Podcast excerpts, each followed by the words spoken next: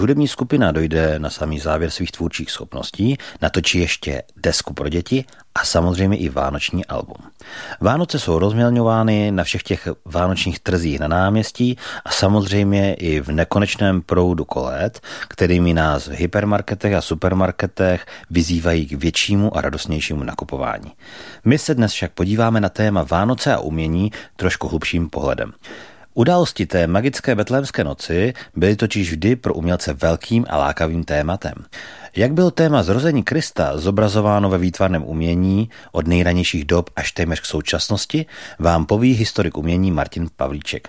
Příjemný a inspirativní poslech vám přeje Vašek Miller z festivalu Slonovrad a tímto tě, Martine, vítám ve vysílání Radia Proglas a předávám ti slovo.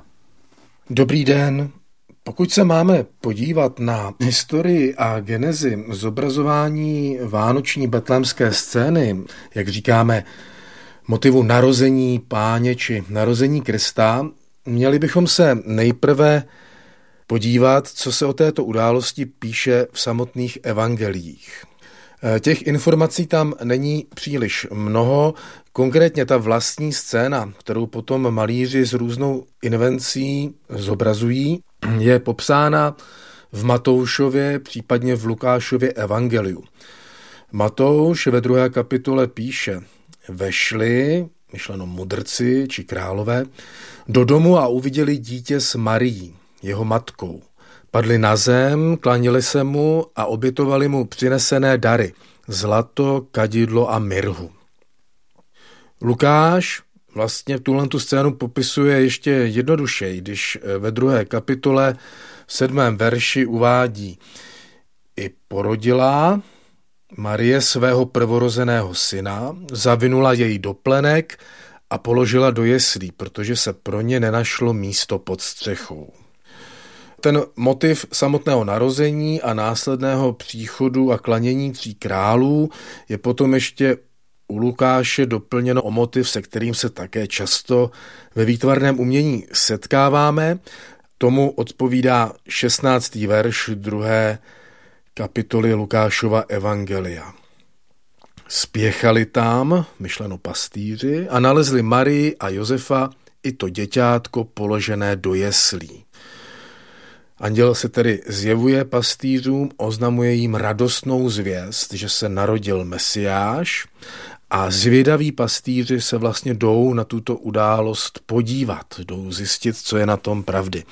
Ještě u Matouše bychom pak nalezli zmínku o další události, která bývá někdy zobrazována v druhém plánu v pozadí obrazu a to je vraždění nevinátek, kdy král Herodes posílá své vojáky, aby v Betlémě a v celém jeho okolí povraždili všechny chlapce ve stáří do dvou let.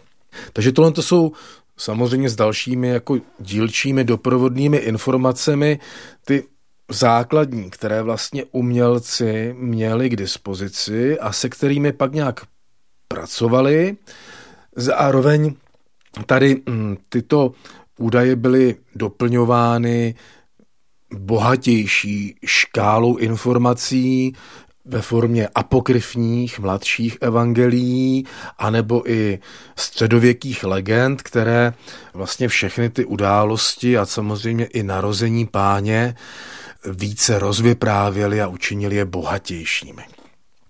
Než si řekneme něco o těch prvních vůbec zobrazeních narození Krista, tak bych chtěl zmínit fakt, který nám občas uniká. A to, že vlastně když se kdykoliv setkáme s obrazem nebo sochou Pany Marie s Ježíškem, kdy matka drží v náručí svého syna jako nemluvně kojence nebo velice malinkého chlapce, že je to vlastně také zachycení té betlémské události.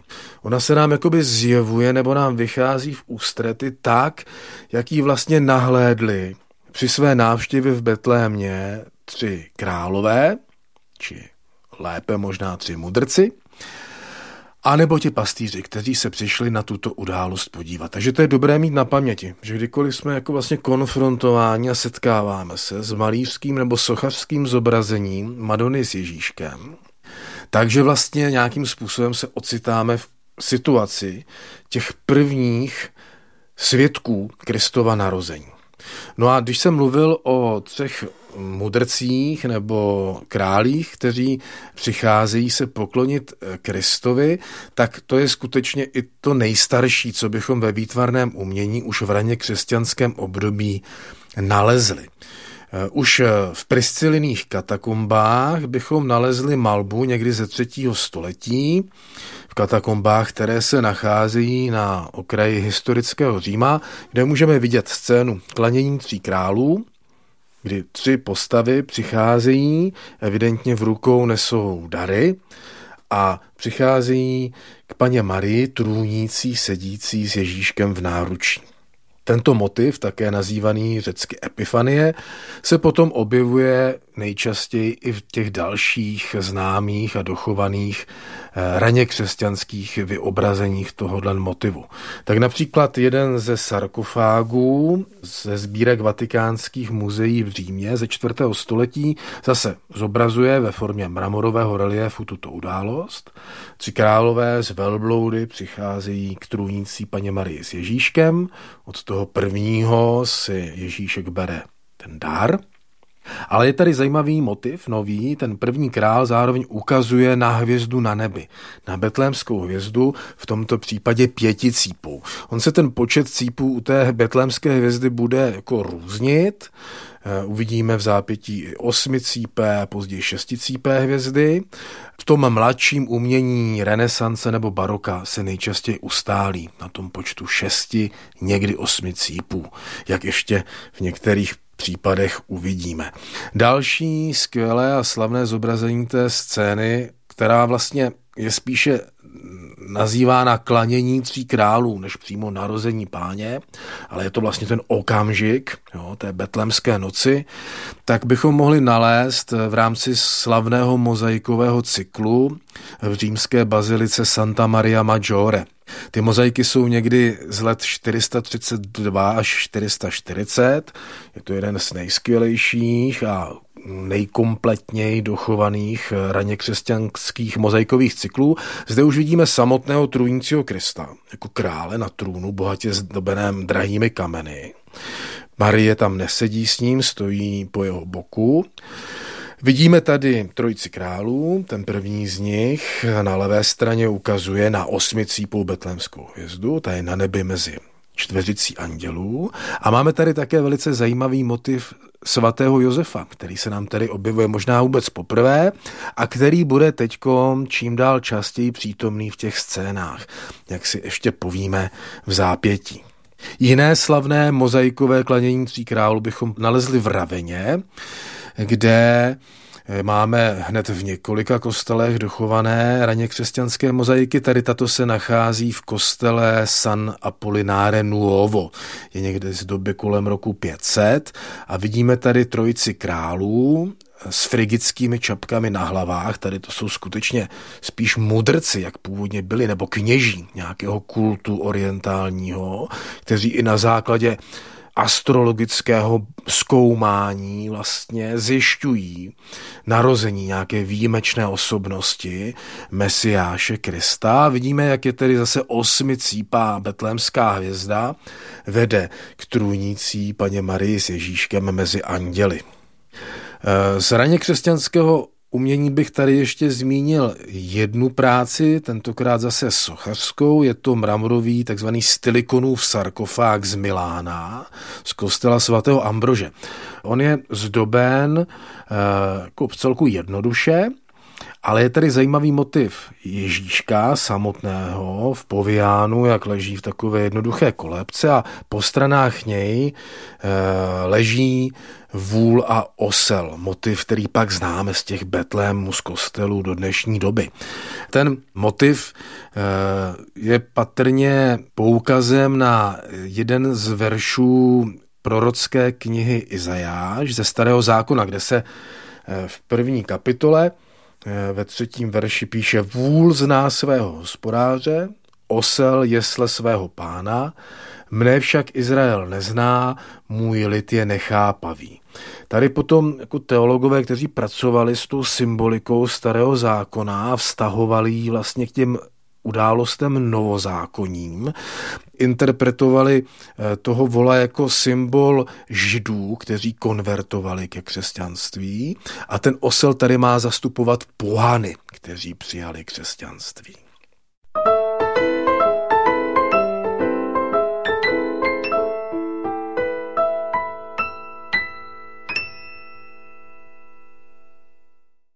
Další rozvoj vidíme v zobrazování tohoto námětu v průběhu 5. a 6. století.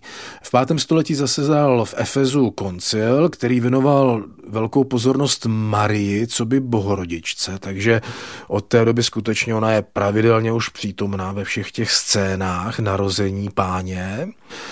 Začnou se nám tam nově objevovat další postavy, eh, nebo častěji se tam už bude vyskytovat svatý Josef, postava proroka, která představuje patrně toho Izajáše, protože těch proroctví, výroků v jeho knize, které se vztahují k příchodu a narození Mesiáše, je tam víc a také tam budeme mít častěji zastoupené ty pastýře, alespoň v postavě jednoho pastýře.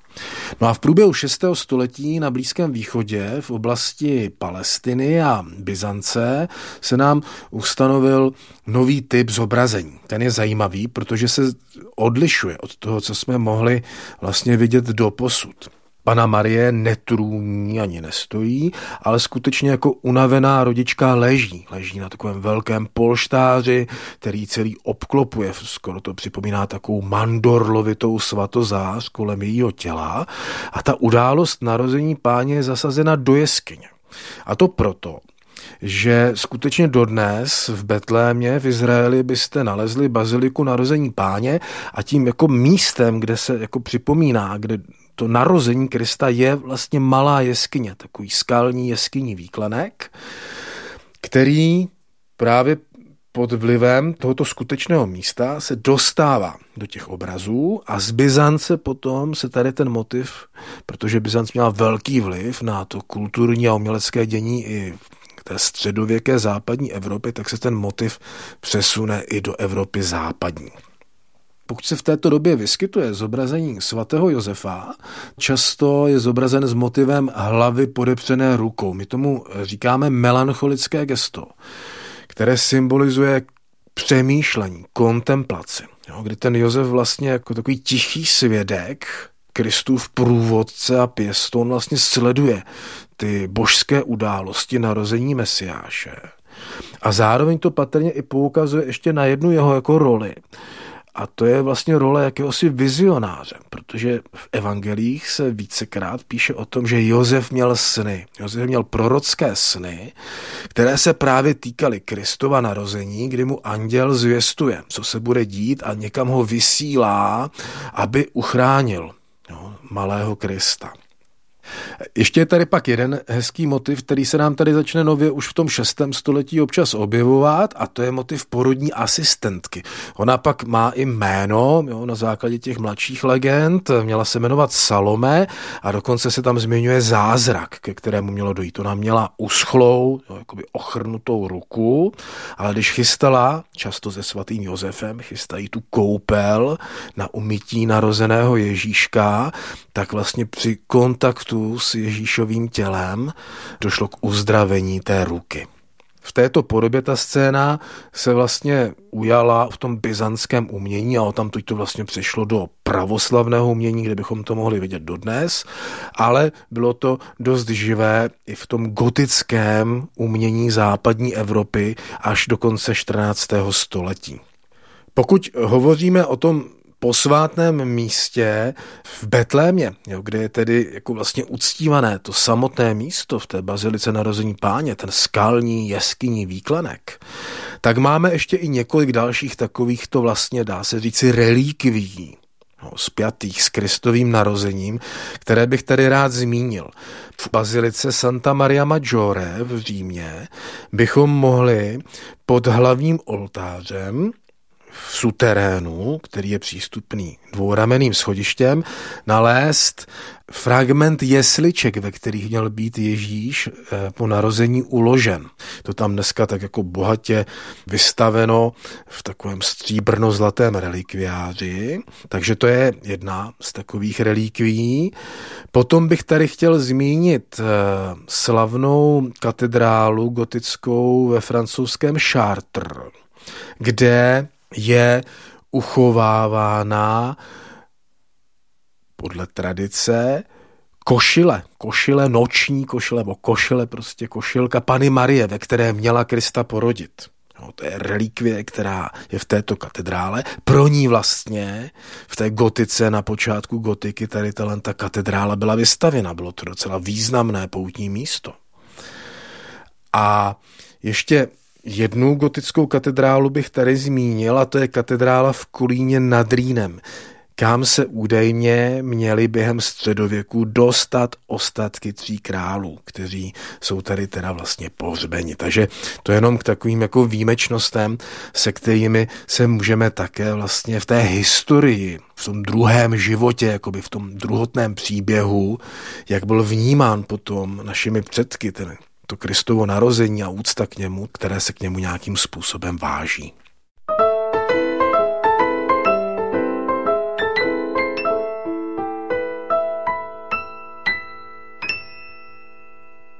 ten typ narození páně jo, s tou ležící Marií jako unavenou rodičkou, s Ježíškem v plenkách, s Josefem a porodní asistentkou, případně se třemi králi, kteří už přicházejí, povzdálí se Kristovi poklonit. S tím se pak častěji setkáváme v románském umění, ať už v nástěných malbách nebo na hlavicích těch románských poutních kostelů.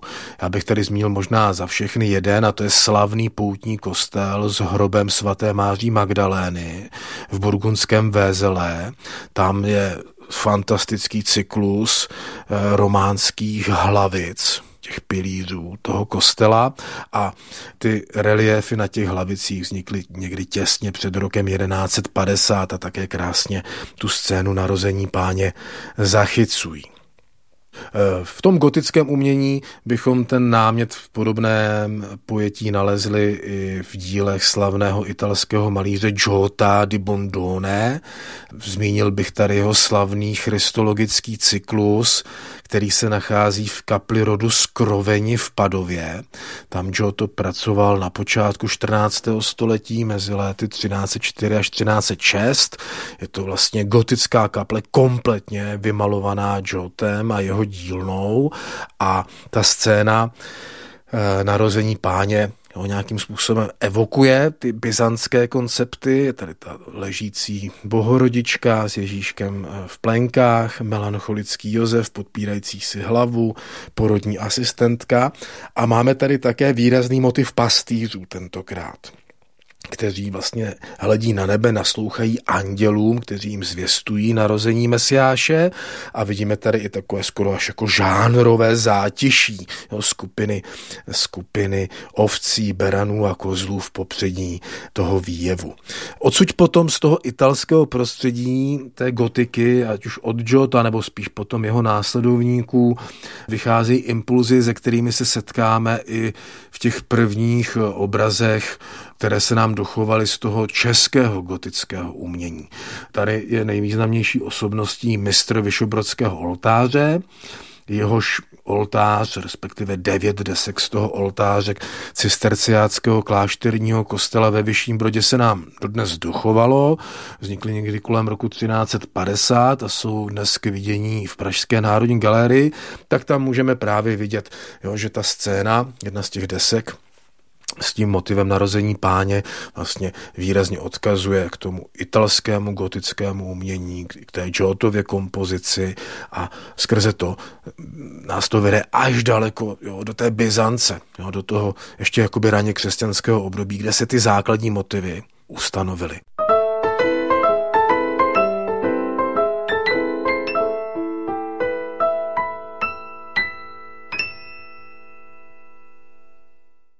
Určitý ještě posun a jako větší zájem o tohle téma narození páně právě v tom středověku a v italském prostředí hlavně, ale tam se to pak šíří i do Evropy, způsobil svatý František z Asízy. Svatý František z Asízy totiž v roce 1223 trávil Vánoce u jednoho italského šlechtice a Rozhodl se, že na tom jeho sídle, nedaleko vesničky Gréčo, kde pobýval, zinscenuje právě na tom skalnatém kopci, v jeskyni, která tam byla, tu scénu narození páně. Takže tady se setkáváme vlastně s motivem jakéhosi živého Betlému, který potom známe i z těch mladších dob, v baroku dost oblíbený motiv, motiv, který známe i z dnešní doby.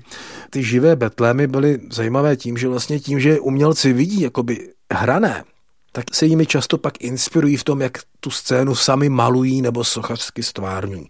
No a tady v tom roce 1223 vlastně poprvé přišel František z Asízy s tou myšlenkou inscenovat živými lidmi tu scénu narození páně o půlnoci z 24.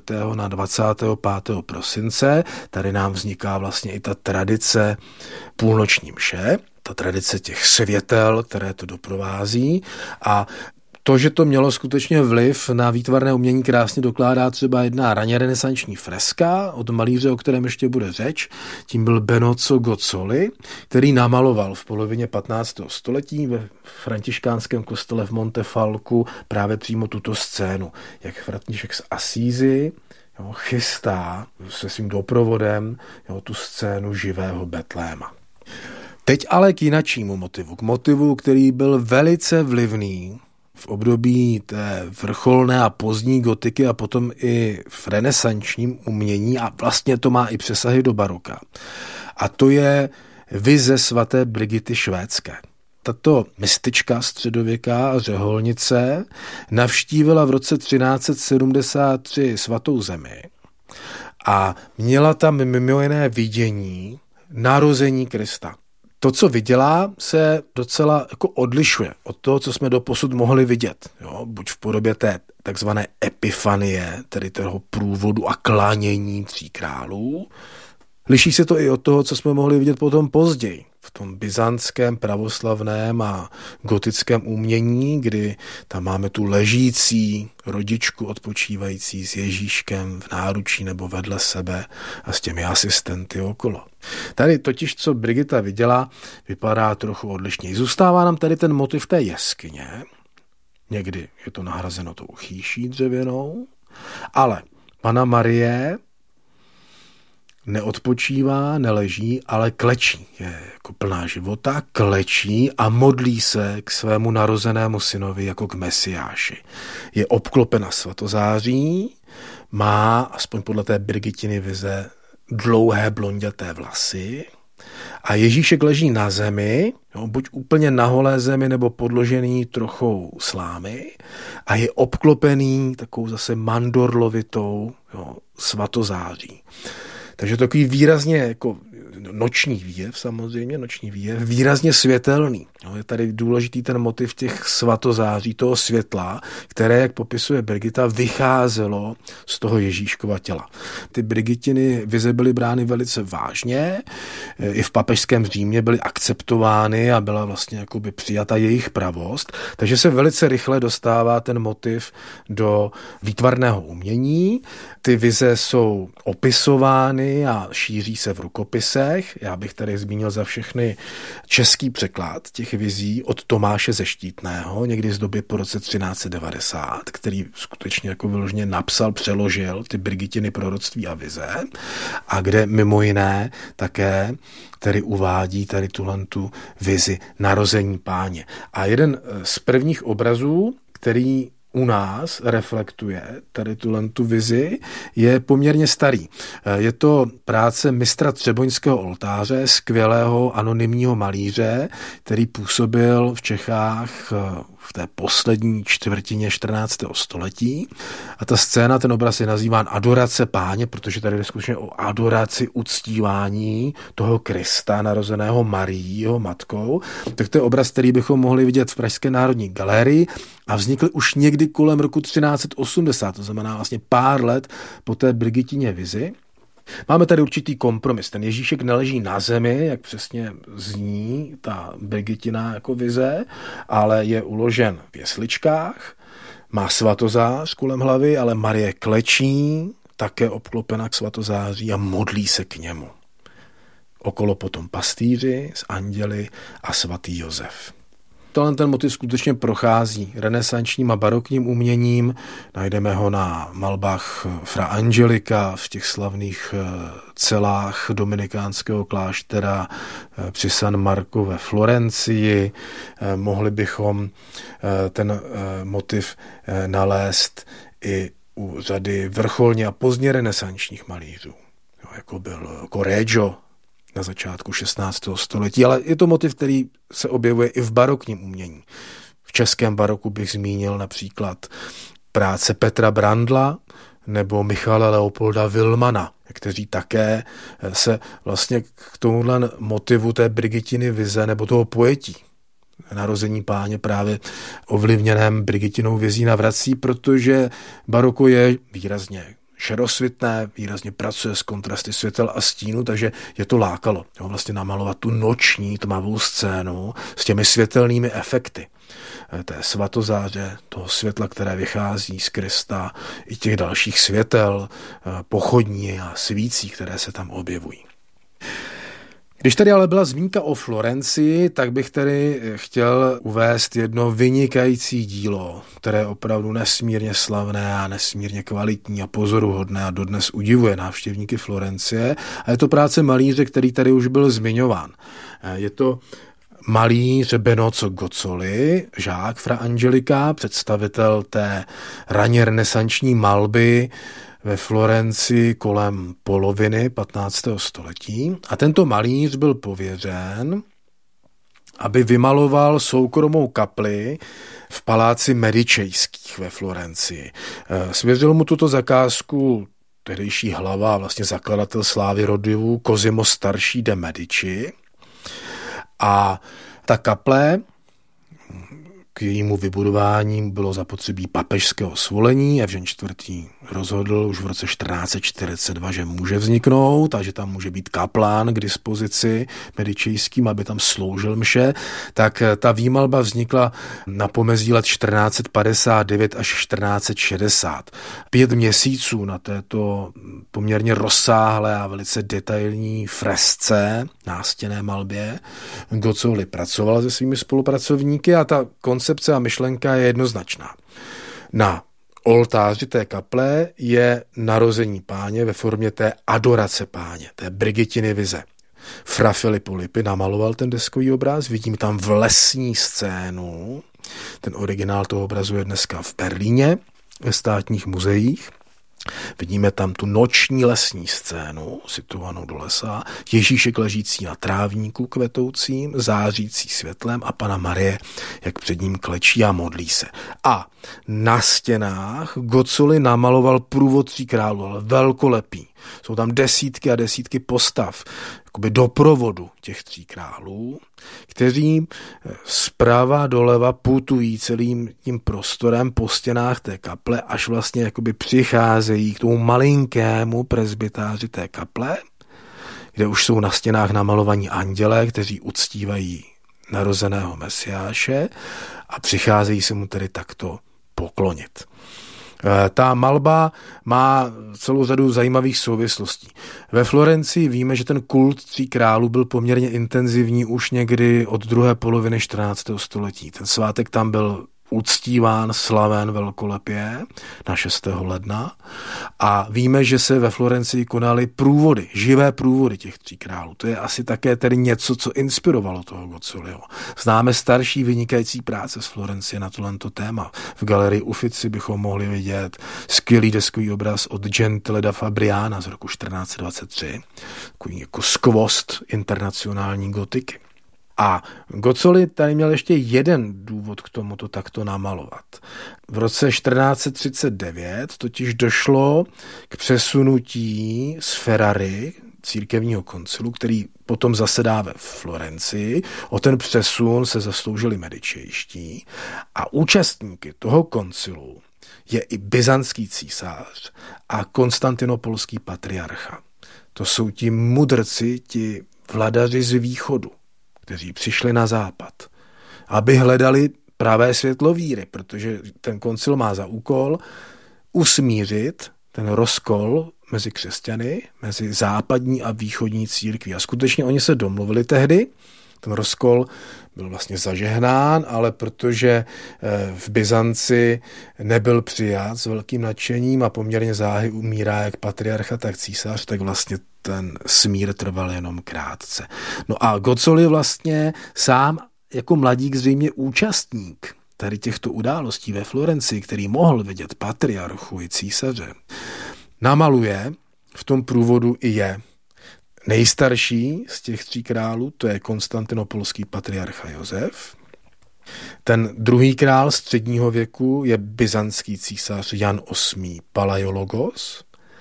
A hezky je do toho zakomponován i ten rod Medici, pro kterého ta malba vzniká protože tím nejmladším králem je budoucí slavná osobnost a velký představitel významný toho rodu Lorenzo de Medici, zvaný Il Magnifico. Takže tímto způsobem, velice originálním, máme ten motiv narození páně v kontextu toho klanění tří králů, té epifanie zobrazen v raně renesanční Florenci.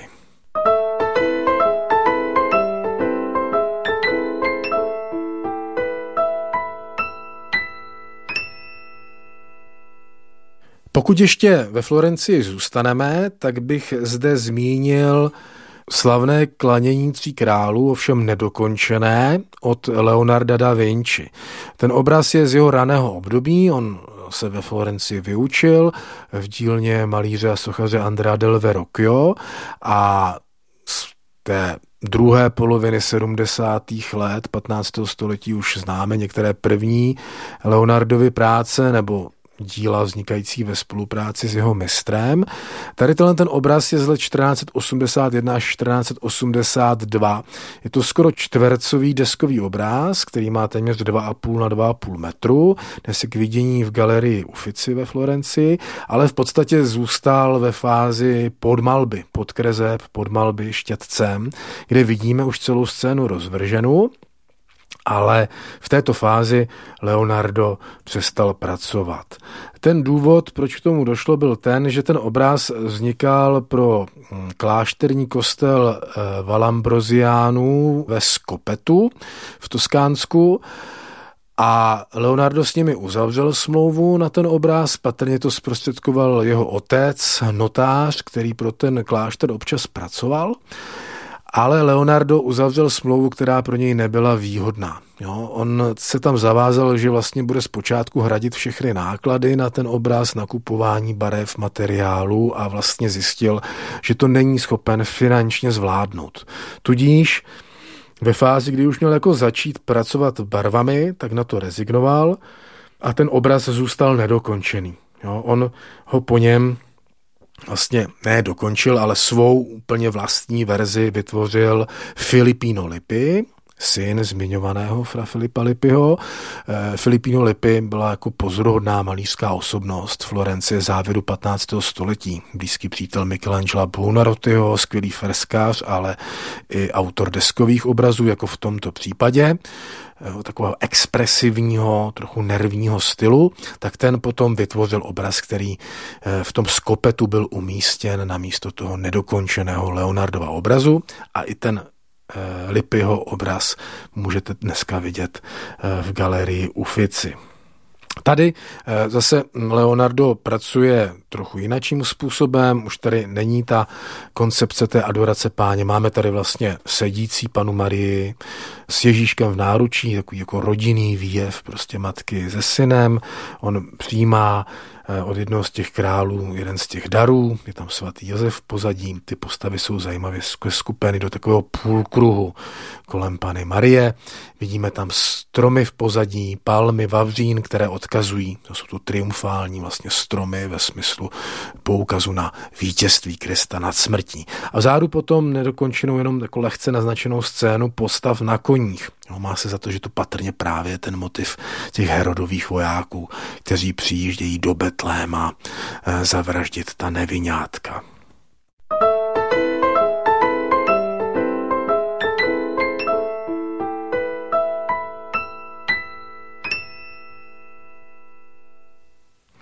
S tím motivem potom narození páně se samozřejmě setkáváme v umění celé Evropy. Velice zajímavé a i v Itálii proslavené byly práce nizozemských malířů. Tady bych asi zmínil za všechny obraz eh, klanění pastýřů nebo oltář, takzvaný triptych rodiny Portináry, který je také v galerii Ufici a který namaloval slavný holandský malíř Hugo van der Goys. Tady zase vidíme ten koncept eh, té adorace páně, Ježíšek ležící na zemi, Pana Marie, která se k němu modlí. A velice zajímavá skupina, taková výrazná, proto se tady mluví o klanění pastýřů, tří pastýřů, takových opravdu jako realisticky, naturalisticky namalovaných venkovanů, kteří v takovém jako údivu, opravdu prostém údivu se dívají na tu scénu. A jeden z těch pastýřů má být i kryptoportrétem, jo, tedy skrytou podobiznou samotného autora, toho malíře Hugo van der Goyse, který měl takový velice pohnutý život, trpěl depresemi a závěr života strávil v klášteře, kam se uchýlil před obdivem veřejnosti a kde také pracoval ještě na některých svých pozdních pracích. No a když už jsme v Nizozemí, tak bych ještě zmínil skvělé klanění tří králů od Hieronyma Boše. Trojkřídlý obraz dnes v madridském Pradu vznikl kolem eh, roku 1510 Vidíme zde eh, scénu klanění tří králů, takové opravdu své rázné chatrče, velice originálně namalované s postavou blázna na střeše, který pozoruje ten výjev a po stranách vidíme objednavatele toho obrazu, kteří se zde klaní Ježíškovi. Eh, za pozornost stojí, že tady skutečně ten třetí král Baltazár je mouřenínem, černochem, tak jak to potom známe z té mladší tradice. Asi až v tomto tomto období té úplné pozdní gotiky a rané renesance se ten, ten motiv černošského krále, který tady má vlastně i symbolicky zastupovat Afriku jako jeden z kontinentů, který se přichází Kristovi poklonit, tak ten se nám začíná tady v této době objevovat. Velice originální pojetí potom také má obraz narození páně od Sandra Botticelliho. Botticelli, že to je slavné jméno rané renesance ve Florencii, proslavil se hlavně těmi alegorickými, respektive mm, mytologickými náměty, zrození Venuše nebo Primavera, jako první malíř vlastně maluje tady tyhle ty náměty z antické mytologie ve velkých formátech, ale v závěru života se podle všeho Botticelli přiklonil k reformnímu hnutí Dominikána Savonaroli, který kázal jo, takovou novou morálku obnovy toho společenského života v duchu raného křesťanství a Botticelli pod jeho vlivem maluje kolem roku 15 takzvané mystické narození páně. Je to obraz, kde zase vidíme tu jeskyni betlémskou s chýší před ní, kde je ta scéna adorace páně, klečící Marie uctívá Ježíška, kolem spousty andělů i na nebesích, tančící, radující se andělé, ale zajímavý motiv tří postav, tří mužů v popředí, kteří se tam objímají s anděli. Jakoby ti andělé pro ně přicházejí a patrně s nimi odletí do nebe.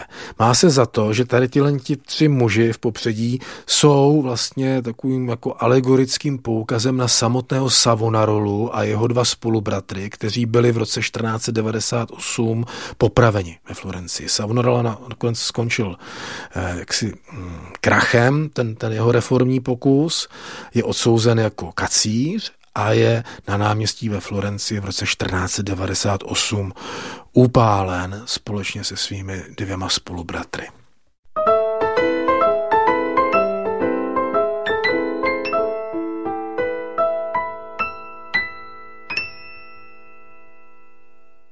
Zmínil bych v souvislosti s tím množstvím sněhu, které nás teďkom zastihlo, že Občas právě v umění těch severských zálpských umělců, kde ten sníh je přeci jenom častější, se ten sníh objevuje. No, není to příliš časté, ty sněhové scény té betlémské události jsou výjimečné, ale slavný Peter Brechel starší z Nizozemí námaloval takovéto venkovské krásné zasněžené klanění tří králů v roce 1567. Takže tam se s tím motivem sněhu můžeme v tom nizozemském nebo záalpském umění obecně občas setkat v Itálii. Nikoliv. Nejčastěji ta adorace páně bývá používaná pro tady ten námět. Samotný Correggio zmiňovaný eh, malíř už vlastně té nastupující generace pozdní renesance namaloval hned dva takovéto obrazy, kde vidíme pastýře, kteří se klanějí narozenému Ježíškovi, ze kterého vychází v té noci intenzivní světlo, je vlastně zdrojem světla přítomného v těch obrazech. Podobně tohle udělal i El Greco. Ještě na začátku 17. století on namaloval klanění pastýřů Ježíškovi v několika verzích. Ta nejslavnější a nejkvalitnější z nich je asi v Metropolitním muzeu v New Yorku i tam vidíme, jak specifickým a už vlastně takovým protobarokním způsobem zachází El Greco, ale i ti další malíři této poslední generace eh, manieristických umělců s tím světlem v těch temnosvětných výjevech. Jsme vlastně už v době, kdy pracuje naplno a rozvíjí svůj talent a následně i jako velice mladý umírá malíř Caravaggio, zakladatel barokní malby a právě představitel toho intenzivního barokního šerosvitu a práce eh, se světlem a tmou v obrazech. Jeden takový obraz Caravaggiův s motivem narození páně existoval v Palermu eh, na Sicílii je to takzvané narození páně se svatým Františkem z Asízy a svatým Vavřincem. Ti dva svědci tam byli k tomu připojeni vlastně, že neměli by tam správně co být, ale protože byli uctíváni v tom kostele, byla to oratoř svatého Vavřince v Palermu, tak jsou zde přítomni. Jo, to je také možné, jo, že do těch scén historických z toho Betléma jsou zakomponovávány buď postavy těch objednavatelů, z doby vzniku toho díla. A nebo jsou tam občas přítomní svatí, tak jako ta svatá Brigita, která měla tu vizi, kteří se dívají na tu událost. Tady ten, ten obraz, eh, kde oni společně se dívají zase na toho Ježíška i s panou Marí, jak leží na zemi, jo, v tom duchu právě té Brigitiny vize, a s andělem, který přilétá z nebes, tak ten obraz je slavný mimo jiné, protože je to jeden z deseti nejhledanějších obrazů na světě. On byl do roku 1969 právě v té oratoři v Palermu, ale o tamtuť byl zcizen tehdy a dodnes se neví, co se s ním stalo. Bylo to podle všeho práce místní mafie, ale nevíme, zda ten obraz byl prodán a je v nějaké soukromé sbírce, anebo někteří pěšáci té sicilské mafie jako při výslechu uváděli, že prý ten obraz byl zničen, ať už náhodou nebo úmyslně později. Nevíme, co se s ním stalo. Takže to je slavný Caravaggio, jeho pozdní dílo z roku 1609. Mnohokrát bychom ten motiv mohli nalézt v díle slavných barokních umělců, jako byl Petr Pavel Rubens a nebo jeho nizozemský protějšek Rembrandt, který zase to koncipuje jako ty noční výjevy s tím intenzivně zářícím Ježíškovým tělem.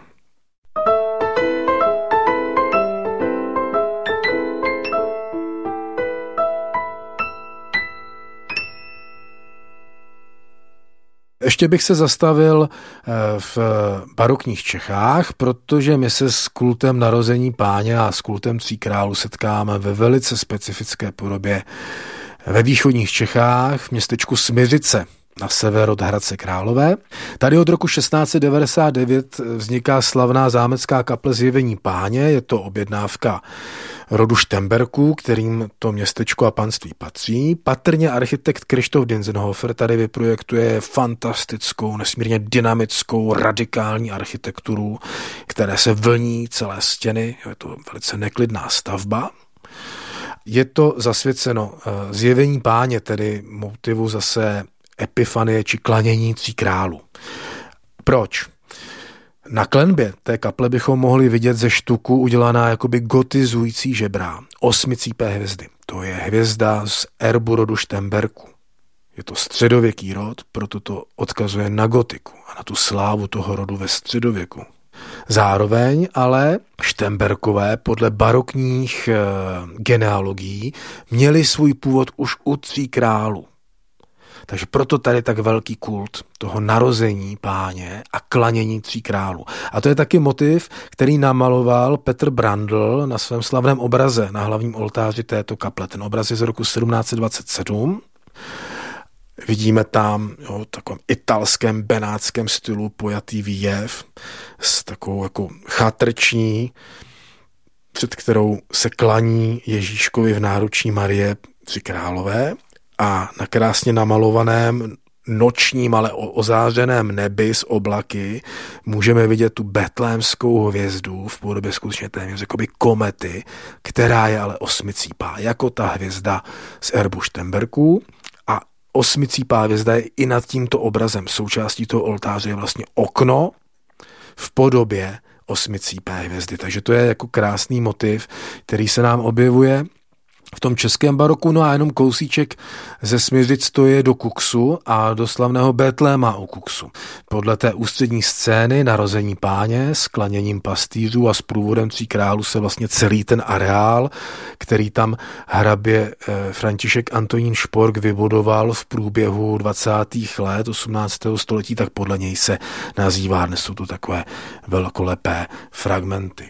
No a vynikajícím způsobem s tím motivem pak pracují i mladší umělci v tom eh, období 19. a 20. století. Já bych tady za všechny zmínil takovou jako nádhernou rodinnou scénu, kde je přítomen i František z Assisi, eh, adorace páně od slavného prerafaelisty anglického, který se jmenoval Dante Gabriel Rossetti. Eh, to je jako drobná práce, akvarel na papíře z doby kolem roku 1860, ale takovým velice něžným způsobem způsobem tady zachycuje scénu jo, v takovém jakoby dřevěném altánku, kde uctívají Josef s Marí, oba dva jakoby rovnoceně vedle sebe jako partneři klečí a klaní se Ježíškovi, kterého tam přidržuje v Marieně náruční právě František z Asízy a doprovází je ještě anděl. Paul Gauguin, namaloval zajímavě několikrát ten motiv narození páně, když pobýval na Tahiti. On to adaptuje pro ty poměry tamnější. On nemaluje běložku, ale maluje jednu z Tahitianek, která právě porodila ten samotný motiv toho narození páně se tam objevuje v drobném, v druhém plánu těch obrazů. Jo, je tady vlastně, jako by tady Gogen chtěl říct, každý porod ženy, když žena porodí dítě, je božský. Každé dítě je vlastně božské. To jako by tady Gogen říká, jeden z těch obrazů, Teta Marino a Tua, boží syn, to má přímo v názvu. Jo, ten by se mohli vidět v Mnichově, v tamní obrazárně. Eh, Pablo Picasso na počátku 20. století zajímavým způsobem pracuje vlastně s motivem matky s dítětem. On už ty obrazy nenazývá Pana Marie s Ježíškem, ale ta kompozice, to barevné pojetí, ta práce hodně s modrou, mariánskou modrou, jasně poukazují na to východisko. Picasso vezme, no, udělá trošičku něco podobného jako ten Gauguin. Vezme ten motiv, posvátný, sakrální, náboženský a vlastně ho jakoby zesvědčí, ale v dobrém slova smyslu. Maluje vlastně žánrové scény, velice takové lirické, něžné, matky s dítětem. A zase stejně jako Gauguin říká, každé zrození je zázrak. Každá rodička je svým způsobem bohorodičkou. Emil Nolde, německý expresionista, krásně pracuje s motivem svaté noci v takových jako výrazných barvách typických pro jeho expresionistický styl. Eh, zobrazuje Ježíška eh, a to tělo je červené ještě, jakoby čerstvé po porodu od té krve. Jo. Takže jako takový naturalistický motiv, ale zároveň vlastně v obraze, který jinak s tou barvou pracuje velice symbolicky. Umění 20. a 30. let často se setkáme s tím, co jsem zmiňoval u Picasa. Ten motiv má výrazně sociální podtext. Pana Marie s Ježíškem jako matka všech chudých. Ti pastýři se mění na chudé, žebráky, nezaměstnané. Hledají naději v narozeném Mesiáši, hledají naději ve víře v Krista. Někdy je to posunuto silně doleva, jo, až do takového jako marxistického pojetí. Cesar Legaspi namaloval v roce 1950 narození páně, ale tady vidíme toho svatého Josefa namalovaného jako revolucionáře, který drží v ruce rudý prapor.